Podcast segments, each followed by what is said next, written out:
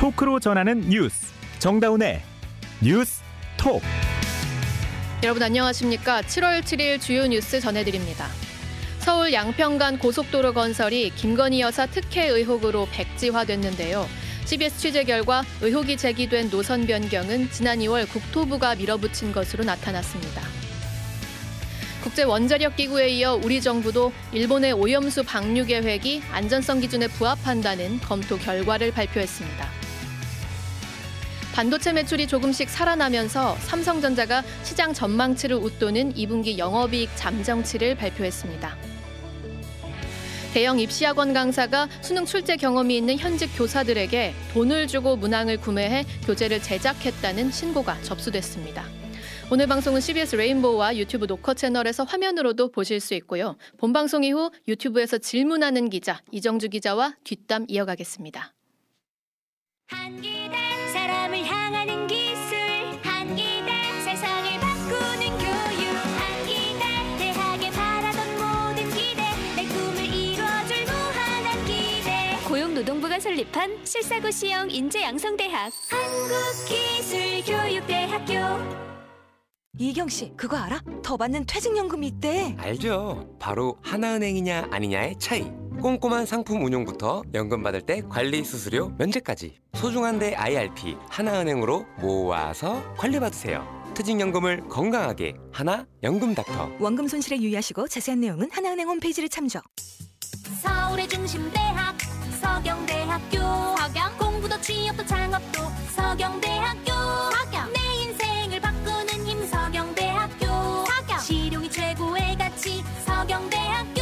서울 정릉에 있는 서경대학교는 76년 된 4년제 종합대학입니다.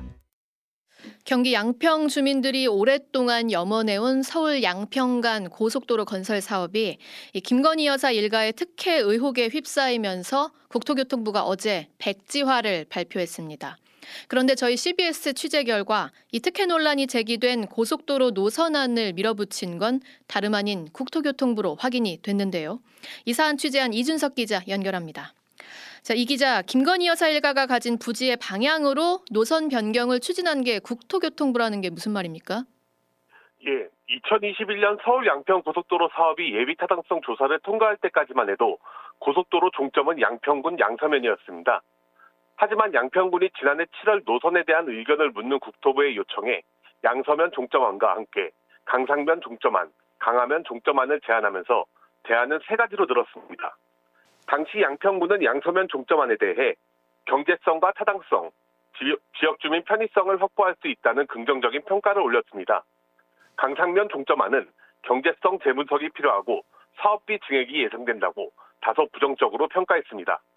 그런데 국토부는 지난 2월 김건희 여사 일가 땅이 몰려 있어 특혜가 뻔히 예상되는 강상면 종점안을 콕 집어 양평군의 의견을 물었습니다. 어, 그러니까 양평구는 이 강상면으로 노선을 내는 방안에 대해서 부정적으로 평가한 건데 국토부의 생각은 달랐던 거네요. 왜 그런 결정을 한 거죠?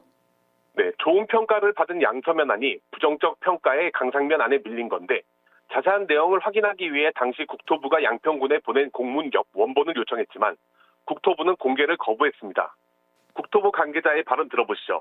지자체에서 세 개를 준 거고 말씀하신 대로 하나 받은 게 맞고 대안으로 저희가 선택을 한 거죠. 2월달에 협의한 거는 보도가 나간 적이 없었잖아요. 그렇죠, 예. 그 문서를 좀 봐야 되겠는데요. 지자체에서 받으시면 안 되겠습니까? 어, 그렇다면은 그 처음에 양서면안은 사라진 겁니까? 그건 아니지만 국토부가 지난 5월 3일 공개한 전략 환경 영향 평가 항목 등의 결정 내용을 보면 강상면안은 대안 1로 자리 잡고 예타를 통과한 양서면안은 대안 2로 밀려났습니다. 네. 또 국토부가 강상면안을 강상면을 종점으로 하는 안이 양서면안보다 수요, 공급, 입지 측면에서 더 뛰어나다고 평가하며 또다시 강상면 안을 밀어붙입니다. 그런데 양서면이 사람이 많이 몰리는 두물머리가 있는 곳이라 이쪽의 교통 해소 필요성이 좀 컸지 않습니까? 근데 양평구는 강서면 쪽으로 사업이 진행되는 게 마음에 들지 않았을 수도 있을 것 같은데요. 그 문제 제기가 없었습니까? 말씀처럼 강상면 안이 양평의 관광명소인 둘머리 인근의 교통 해소를 해소하고 경제성이 높아 이미 예타까지 통과한 양서면 안을 대체하기에는 설득력이 부족하다는 평가가 지배적이긴 하지만 양평군은 문제 제기를 하지 않았습니다. 음. 양평군에게 중요한 건 IC였기 때문입니다. IC 나들목 아. 말씀하시는 거죠? 네, 맞습니다. 당초 계획대로라면 양평고속도로의 총, 연, 총 연장은 27km인데 양평 구간이 절반 이상입니다. 근데 양평 구간에 IC가 없어 고속도로가 생겨도 주민들이 이용하기에 불편하다는 게 문제였습니다. 네. 그래서 양평구는 지난해 7월 세 가지 안- 안을 국토부에 제안했을 때 모든 안에 IC 설치를 담았습니다. 양평군 입장에선 IC만 설치돼도 종점이 어디든 크게 상관없다는 겁니다. 올해, 이- 올해 2월 국토부로부터 문제의 공문을 받았을 때도 양평군 내에 IC만 설치해주면 강상면 안도 받아들, 받아들이 겠다며 짧게 두, 두 줄의 답변을 회신했습니다. 어, 그런데 지금은 이 IC, 이 나들목 설치가 문제가 아니라 이 사업 자체가 취소될 수도 있는 상황이잖아요. 지금 양평군 반응은 어떻습니까? 국토부가 강상면 안에 대해서만 의견을 물었을 때 양평구는 강상면 안이 확정돼 사업에 탄력이 붙을 것으로 기대했습니다. 답변을 최대한 긍정적으로 한 이유도 괜히 분란을 만들지 않기 위해서였습니다. 네네. 하지만 어제 원유로 국토부 장관이 사업을 전면 백지화하겠다고 밝히면서 주민들의 불만이 높아지고 있습니다. 양평군에서 처음 고속도로 건설을 요청한 게 2008년도입니다. 아, 현재까지 서울과 양평을 잇는 주요 도로는 6본 국도뿐인데 교통 정체가 심해 서울 양평 고속도로가 절실했던 겁니다. 12년, 15년 동안 염원했던 사업이 하루아침에 자초될 위기에 놓였으니 주민들 입장에서는 날벼락인 셈입니다. 주민들의 목소리 직접 들어보시죠. 양서면 북포 연경되나- 2리 정원길, 정원길 이장과 양평 시민사회연대회의 서진숙 운영위원장입니다. 변경된 안이 뭐 여러 가지 문제가 있다면은 원안대로 하면 되죠. 예, 원래 계획됐던 지역의 주민들의 의견도 듣고 예, 뭐 이렇게 해야 되는 건데 아무리 장관이라고 해서 이렇게 이게 말이 되냐 싶은 거죠. 저희들은 음, 양평 군민의 아무것도 아닌가? 종점 예정지였던 양서, 양서면 주민들의 분노도 들끓고 있습니다. 양서면 국수리의 한 주민입니다. 아니 양평군 알기로 우습게 아는 거 아니에요? 이게 희생자가 되는 게 아닌가. 아 중단은 자체가 잘못된 거죠. 추가적으로라든가 팔이 안으로 굽듯이 자꾸 그쪽으로 가고 변경되는 게 더 크게 문제가 되는 거죠. 양평군과 군위에는 주민들의 요구를 반영해 국토부에 사업 재개를 요청할 예정입니다. 네, 양평군 주민들로선 정말 분노할 수밖에 없는 상황인 것 같습니다. 여기까지 이준석 기자였습니다. 이 양평 고속도로 특혜 의혹을 두고 여야의 공방도 가열되고 있는데요. 다만 여당은 이런 지역 여론을 의식한 듯 재추진 가능성은 살짝 열어뒀습니다. 김기용 기자입니다. 김건희 여사 일가의 특혜 의혹이 제기됐던 서울 양평 고속도로 사업이 전면 백지화되자 국민의힘은 무산의 책임을 더불어민주당에 돌렸습니다. 중요한 국책 사업이 정치적 선동으로 중단돼 지역 주민들만 피해를 보게 됐다는 겁니다. 국민의힘 윤재혁 원내대표입니다. 뭐 양평에 양자만 들어오면은 김건희 여사님하고 연관을 지어서 계속 가짜 뉴스, 악의적인 선동을 하고 있는 그런 모습을 보면서 정말 우리 정치가 계속 이렇게 가야 되는지 그러면서도 국민의힘은 향후 재추진 가능성도 열어뒀습니다. 사업 중단에 따른 지역 여론의 반감을 의식한 행보로 풀이됩니다. 다만 의혹을 제기한 민주당의 사과를 전제로 하고 있어 재추진까지는 험로가 예상됩니다. 이에 민주당 이재명 대표는 놀부 심보라고 비판한 뒤 원안 회복을 주장했습니다. 이게 놀부 심보도 아니고 참 기가 막힙니다. 내가 못 먹으니까 부셔버리겠다. 그런 것입니까? 시기마저 느껴지는 장관의 백지화 선언이 바로 백지화돼야 됩니다. 민주당은 국토교통위 간사인 최인호 의원을 상임위원장으로 하는 양평 고속도로 원안 추진위원회를 꾸렸습니다. 동시에 국민의힘에는 다음 주 국토위에서 이 문제를 다루자며 압박했습니다. 지금까지 국회에서 CBS 뉴스 김기용입니다. 어제 양평 고속도로 사업 전면 백지화라는 초강수를 든 원희룡 국토교통부 장관이 오늘 CBS와의 인터뷰에서 이번 결정은 자신의 독자적인 판단이었다고 밝혔습니다. 이 소식 이준규 기자가 보도합니다. 원희룡 국토교통부 장관은 CBS 라디오 김현정의 뉴스쇼에 출연해 최종 백지화 결정이 장관이 독자적인 판단이었냐는 질문에 물론이다라고 밝혔습니다. 당초에는 고속도로 건설 변경안이 김건희 여사 땅에 이익을 주는 것이라는 논란이 불거지자 기존 안으로의 회기를 검토했지만 민주당이 자신의 타협 행위를 의혹을 덮기 위한 행동이라고 폄하한 탓에 전면 백지화를 결정했다고 설명했습니다. 원 장관은 이 문제를 윤석열 대통령과 논의했느냐는 질문에 그렇지 않다며 장관으로서 대통령에게 흠집을 내는 야당의 행위에 대해 정치적으로는 물론 인사적으로까지 책임을 진 것이라고 강조했습니다. 그럼 이 점에 대해서는 장관은 정치적 책임까지도 지는 것이고요. 만약에 이 점에 대해서 책임을 묻는다면 저는 어떤 인사권의 책임까지도 저는 다 각오를 하고 제가 고뇌 끝에 결단을 내린 겁니다. 백지화를 재고할 가능성이 있느냐는 질문에는 의혹을 제기한 민주당의 이재명 대표가 선동에 대한 책임을 지고 사과한 후 자신과 1대1 토론에 나서면 검토할 수 있다고 답했습니다. 장관직을 거는 것이 마치 도박판을 벌이는 것 같다는 이재명 대표의 비판에 대해서는 도박은 이 대표의 가족이나 김남국 의원 등 이 대표의 측근들이 좋아하는 것 아니냐며 역으로 야권을 비난했습니다. CBS 뉴스 이준규입니다.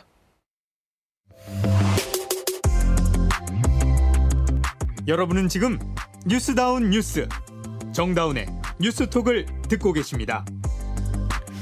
지난 4일 IAEA 국제 원자력 기구가 후쿠시마 오염수 관련 최종 보고서를 발표했는데요. 우리 정부도 오늘 이 독자적인 검증 보고서를 내놨습니다. 많은 언론들이 관측한 대로 오염수 방류는 안전 기준을 충족하고 있다는 게 결론이었습니다. 오늘 브리핑 다녀온 이정주 기자 만나봅니다. 안녕하세요. 네, 이정주입니다. 네, 질문하는 기자 이정주 기자 바로 본론으로 가보겠습니다. 오늘 보고서 내용 어땠습니까? 어, 결론 말씀드리면 사실은 그 예, 예상과 다르지 않았다. 예상과 다르지 않았다. 예, 이렇게 요약이 가능한데요. 네네. 예, 오늘 우리 정부가 발표한 보고서가 그 우리나라의 독자 보고서예요. 예. 예, 사람들이 조금 헷갈리시는 분들도 있는데 지난 4일 일본에서 라파엘 그로시. 그 예, 그로시 사무총장이 일본 쪽에 건넨 예. 그 보고서는 IAEA가 후쿠시마 오염수에. 대해서 검증한 것이고 네네. 우리는 우리대로 이제 독자 보고서를 따로 준비를 해왔었어요. 그런데 결론이 어, 안전성 기준을 충족한다. 그렇죠. 문제가 없다. 예, 세부적으로 뭐 향후에 이제 방류 이후에 알프스 뭐 설비 문제나 이런 부분 좀 지적은 있었는데 대동소이하고 큰 맥락은 같습니다. 그래서 오늘 이 브리퍼를 담당한 박문규 국무조정실장 발언 들어보시죠. 지금까지 제시된 일본 측의 오염수 처리 계획을 검, 검토한 결과 배출 기준을 충족하며 아, 삼중 수소의 경우에는 아, 더 낮은 수준의 목표치를 달성함으로써 IAEA 등 국제 기, 기준에 부합함을 확인하였습니다. 이게 한 2018년 10월부터 관계부처 TF를 통해서 진행해온 그 검토의 최종 결과물이라는데요. 이 오늘 주목할 만한 부분이 있었나요? 네. 어 그러니까 IAEA의 그 보고서랑 예. 우리 쪽 보고서가 그나마 좀 다른 부분들이 네네. 이제 향후에 이상 이상이 발생했을 때 음. 그러니까 예를 들면 그 후쿠시마 도, 이 사태 자체가 예. 2011년 동일본 대지진에서 시작을 했거든요. 네네. 그때 이제 쓰나미가 왔었죠, 사실은. 네네. 그러니까 지진 자체는 내진 설비가 돼 있는데 일본은 쓰나미가 몰려들면서 해일이 치는 바람에 그 당시 비상 발전 그 발전기가 전기가 나가버린 거예요. 예. 그러면서 냉각수를 공급하는 그 시스템이 작동하지 않으면서 이 소, 소위 말해서 노심 용융 현상, 예. 예, 멜트 다운이 일어난 거거든요. 음. 이제 그런 부분에 대해서 향후에 그렇다면 알프스에서 문제가 생기면 어떡할 것이냐? 아, 이런 비상 상황이 또 발생하면 그렇죠. 오염수 처리가 제대로 안 됐을 경우에 어떻게 할 것이냐. 그렇죠. 그 부분이 들어 있었는데 어떤 검증 결과가 나왔어요? 아 여기에 대해서 그 우리 정부는 한마디로 앞으로 이제 일본 쪽에 그 협조를 구해서 예. 뭐 1년마다 한 번씩 시찰 한다든가 아. 알프스가 일종의 좀 어려운 다핵종 제거 설비라고 예. 다핵종 핵종이 종류가 많아요 마늘 다져 써서 그것을 제거하는 설비인데 일종의 이제 정수기 같은 원리로 필터가 있거든요 예. 그 필터를 갈아줘야 돼요 그리고 그 필터가 노후화돼서 지금까지 여덟 번 정도 사고가 있었습니다 이제 그 부분에 대한 이제 향후 점검 이쪽을 좀 약속을 받았고 아, 요구를 하는 내용이 이번 검증 보고서에 담겼다는 거네요. 그렇죠. 그 부분이 IAEA의 보고서와는 좀 다른 지점이다라는 그렇죠. 것이고요. 어, 자, 그럼 다핵종 설비 이 알프스에 대한 부분이 어떤 게 또 있었어요? 예 이게 조건이 하나 붙었어요 대신에 네네. 그러니까 그 약간 어떻게 보면 모든 보고서의 그 특징이기도 해요 예를 들면 내일 비가 내릴 것이다 기상청이 이렇게 얘기를 하지만 뭐 단서 조항 하나씩 붙잖아요 예. 그런 것처럼 어떤 게 붙었냐면 이 검토 의견은 도쿄 전력의 처리 계획이 계획대로 준수됐다는 전제 하에서 검토된 것이다 아, 예, 그러니까 그그 전제가 많아요, 사실은. 음. 알프스는 어떻게 작동해야 되고 K4 탱크에 담은 다음에 그다음에 나중에 해류로 희석시킨 다음에 나가는 과정까지 뭐 그리고 당연히 자연재해는 없어야 되고요. 그런 것을 다 전제한 상황에서는 이것이 안전성 기준을 충족한다라고 본 거네요. 그렇죠. 어, 이 부분은 IAEA 보고서와 다른 부분은 아니고 가- 비슷한 내용인가요? 이런 그렇죠. 전제 자체는? 음. 근데 다만 IAEA는 이제 그런 그런 그런 경우에 이제 어떤 식으로 설명이 되냐면 그런 경우에 IAEA는 자기들이 설정한 이 바운더리를 넘어가면 네. 그러니까 IAEA 보고서가 예를 들면 오염수에 대한 평가 보고서잖아요. 예. 그러니까 이 오염수를 방류해도 됩니까? 라고 물어봤을 때 전문가 집단들이 아 내가 이걸 좀 알아보니까 이렇게 해도 됩니다. 라고 해주는데 그 boundary를 넘어가면 책임지지 않는다. 면책 조항이 있었죠. 그렇죠. 이제 그렇게 설명을 하는 거고 우리는 반대로 그 boundary를 넘어가면 우리는 피해자가 되잖아요. 네. 그러니까 당연히 아 그 boundary를 넘어간다는 넘어가지 않는다는 전제하에 우리가 방류를 동의해 준 거니까 음. 넘어간다면 당연히 오염수 방류는 정지돼야 된다. 아, 우리의 보고서에 그런 내용까지. 그렇죠. 이제 아. 그런 취지로 담겨 있어요. 자, 질문하는 기자 이정주 기자는 오늘 브리핑에서 무슨 질문하셨습니까? 예. 그 여기 좀 내용이 좀 긴데 이제 짧게 설명드리면 예.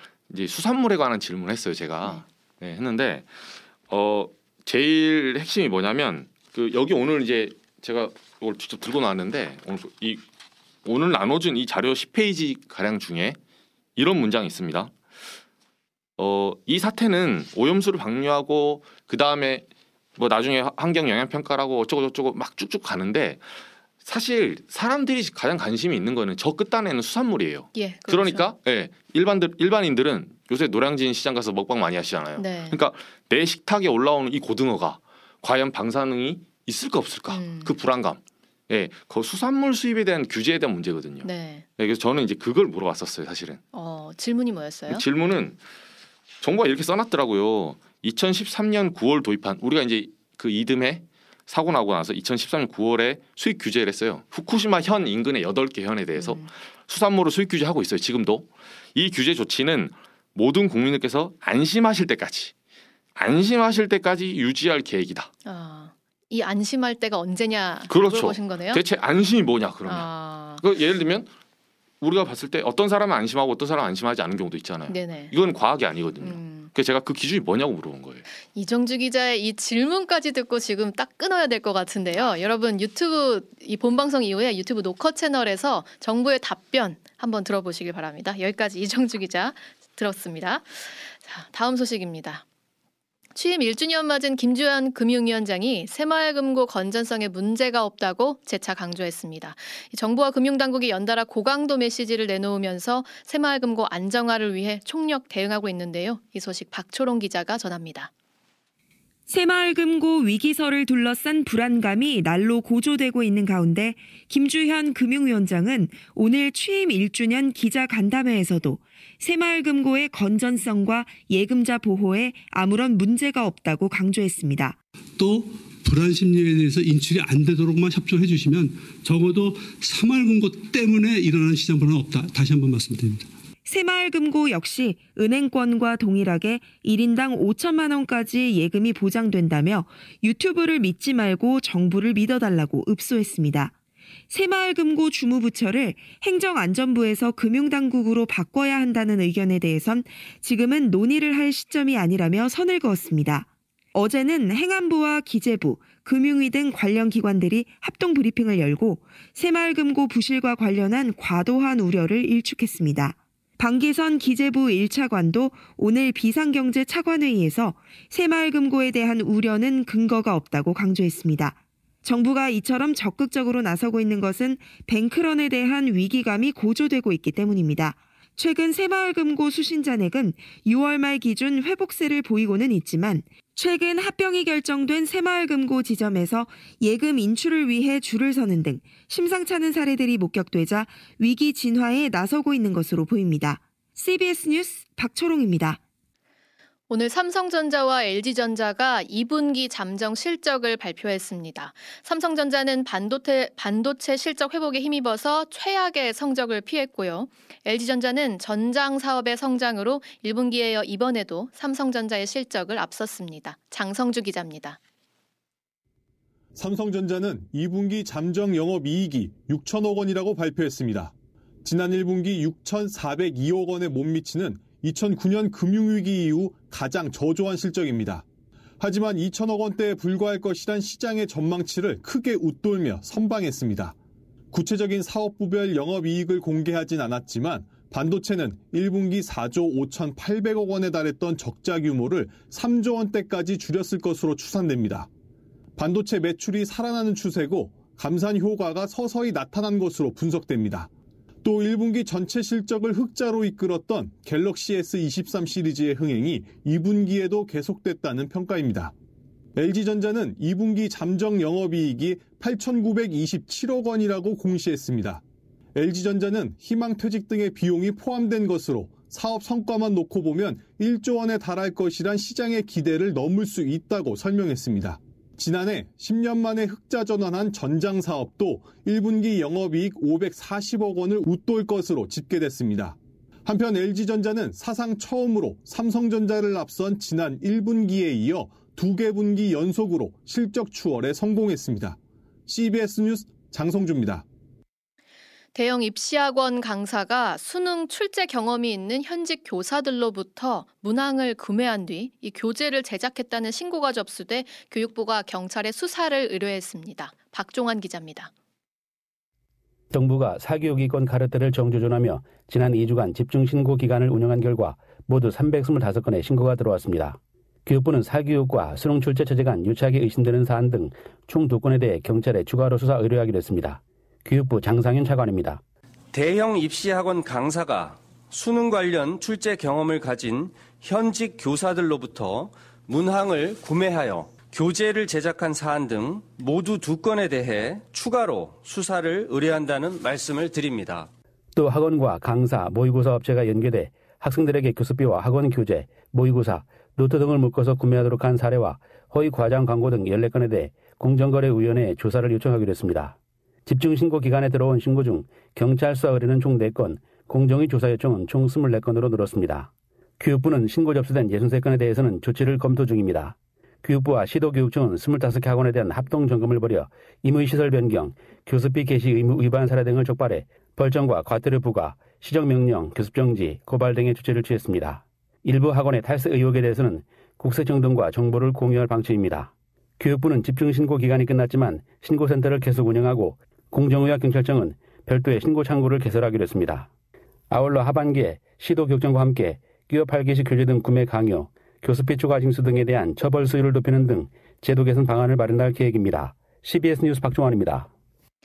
중국을 방문 중인 제닛 옐런 미국 재무장관이 중국의 핵심 소재 수출 통제 조치에 대해 우려를 표했습니다. 베이징에서 임진수 특파원이 전합니다. 어제 중국에 도착한 옐런 장관이 오늘 중국에서 활동하는 미국 기업인들과 간담회를 열었습니다. 옐런 장관은 이 자리에서 중국과 소통을 강화하기 위해 중국을 방문했다면서 고위급에서 직접적이고 명확한 의사소통 라인을 확보하는 것이 양국의 최선의 이익이라고 이번 방중 목적을 설명했습니다. 또 미국은 디커플링, 즉 중국과의 공급망 분리를 추구하지 않는다며 디커플링은 세계 경제를 불안정하게 만들 것이고 사실상 불가능하다고 강조했습니다. 미국의 경제사령탑인 옐런 장관의 이 같은 발언은 경제적 측면에서는 중국과의 협조가 필요하다는 뜻으로 해석됩니다. 다만 중국 정부가 최근 반도체 등 첨단 제품의 핵심 소재로 쓰이는 갈륨과 게르마늄의 수출을 통제한 것에 대해서는 우려를 표시했습니다. 또 미국 기업에 대한 중국의 징벌적 조치 문제를 지적하며 동맹국과 협력해 중국의 불공정한 경제 관행을 해결할 것이라고 말했습니다. 이는 미국의 반도체 기업 마이크론에 대한 제재 등 중국 당국의 조치를 염두에 둔 발언으로 보입니다. 오는 9일까지 중국에 머무르는 옐런 장관은 리창 총리와 허리펑 부총리 등을 만나 양국 간 경제 현안에 대한 의견을 교환할 예정입니다. 베이징에서 CBS 뉴스 임진수입니다. 태어난 기록만 있고 출생 신고는 안 된 출생 미신고 영아 사건 수가 또 늘었습니다. 경찰청 국가수사본부는 어제 오후 2시 기준 전국 시도청에 출생 미신고 영아 사건 867건이 접수돼 780건을 수사 중이라고 밝혔습니다. 지금 이 수사가 시작된 지 일주일째인데요. 그제 598건에서 하루 만에 182건, 30%가 늘어난 것이고요. 이 가운데 사망자는 4명 늘어난 27명으로 파악이 됐고, 이 중 11명에 대해서는 범죄 혐의가 있어서 경찰이 수사를 벌이고 있습니다. 이어서 날씨 전해드립니다. 이수경 기상 리포터. 네, 절기상 소서인 오늘 서울과 경기 강원도 지역은 30도를 웃도는 무더운 날씨가 이어졌습니다. 반면 충청 이남 지방을 중심으로 오늘 장맛비가 이어지는 가운데 경상도와 충청 남부에는 현재 호우특보가 내려져 있는 상태인데요. 이 지역의 시간당 2, 30mm 안팎의 강한 비가 지나고 있습니다. 주말인 내일까지 충청권 남부와 남부 지방을 중심으로 강한 비가 더 내리겠고 모레 아침까지 남해안과 제주도는 비가 더 오는 곳이 있겠습니다. 있습니다. 먼저 내일까지 예상 강우량을 보면 충청권 남부와 전남 남해안, 경상권과 제주도에 적게는 30에서 많게는 100mm 이상의 큰 비가 내리겠는데요. 지역에 따라 천둥 번개와 돌풍을 동반해 시간당 30에서 60mm 안팎의 장대비가 더 지날 가능성이 있어서 피해 없도록 철저히 대비하시기 바랍니다. 주말인 내일 서울 등 중북부 지방은 여전히 무더운 날씨가 이어지는 가운데 경기 남동 내륙과 강원 남부에는 늦은 오후에 5에서 20mm 10mm 정도의 소나기가 오는 곳이 있겠는데요. 모레도 내륙 지방 곳곳으로 강한 소나기가 지날 것으로 예상됩니다. 날씨였습니다.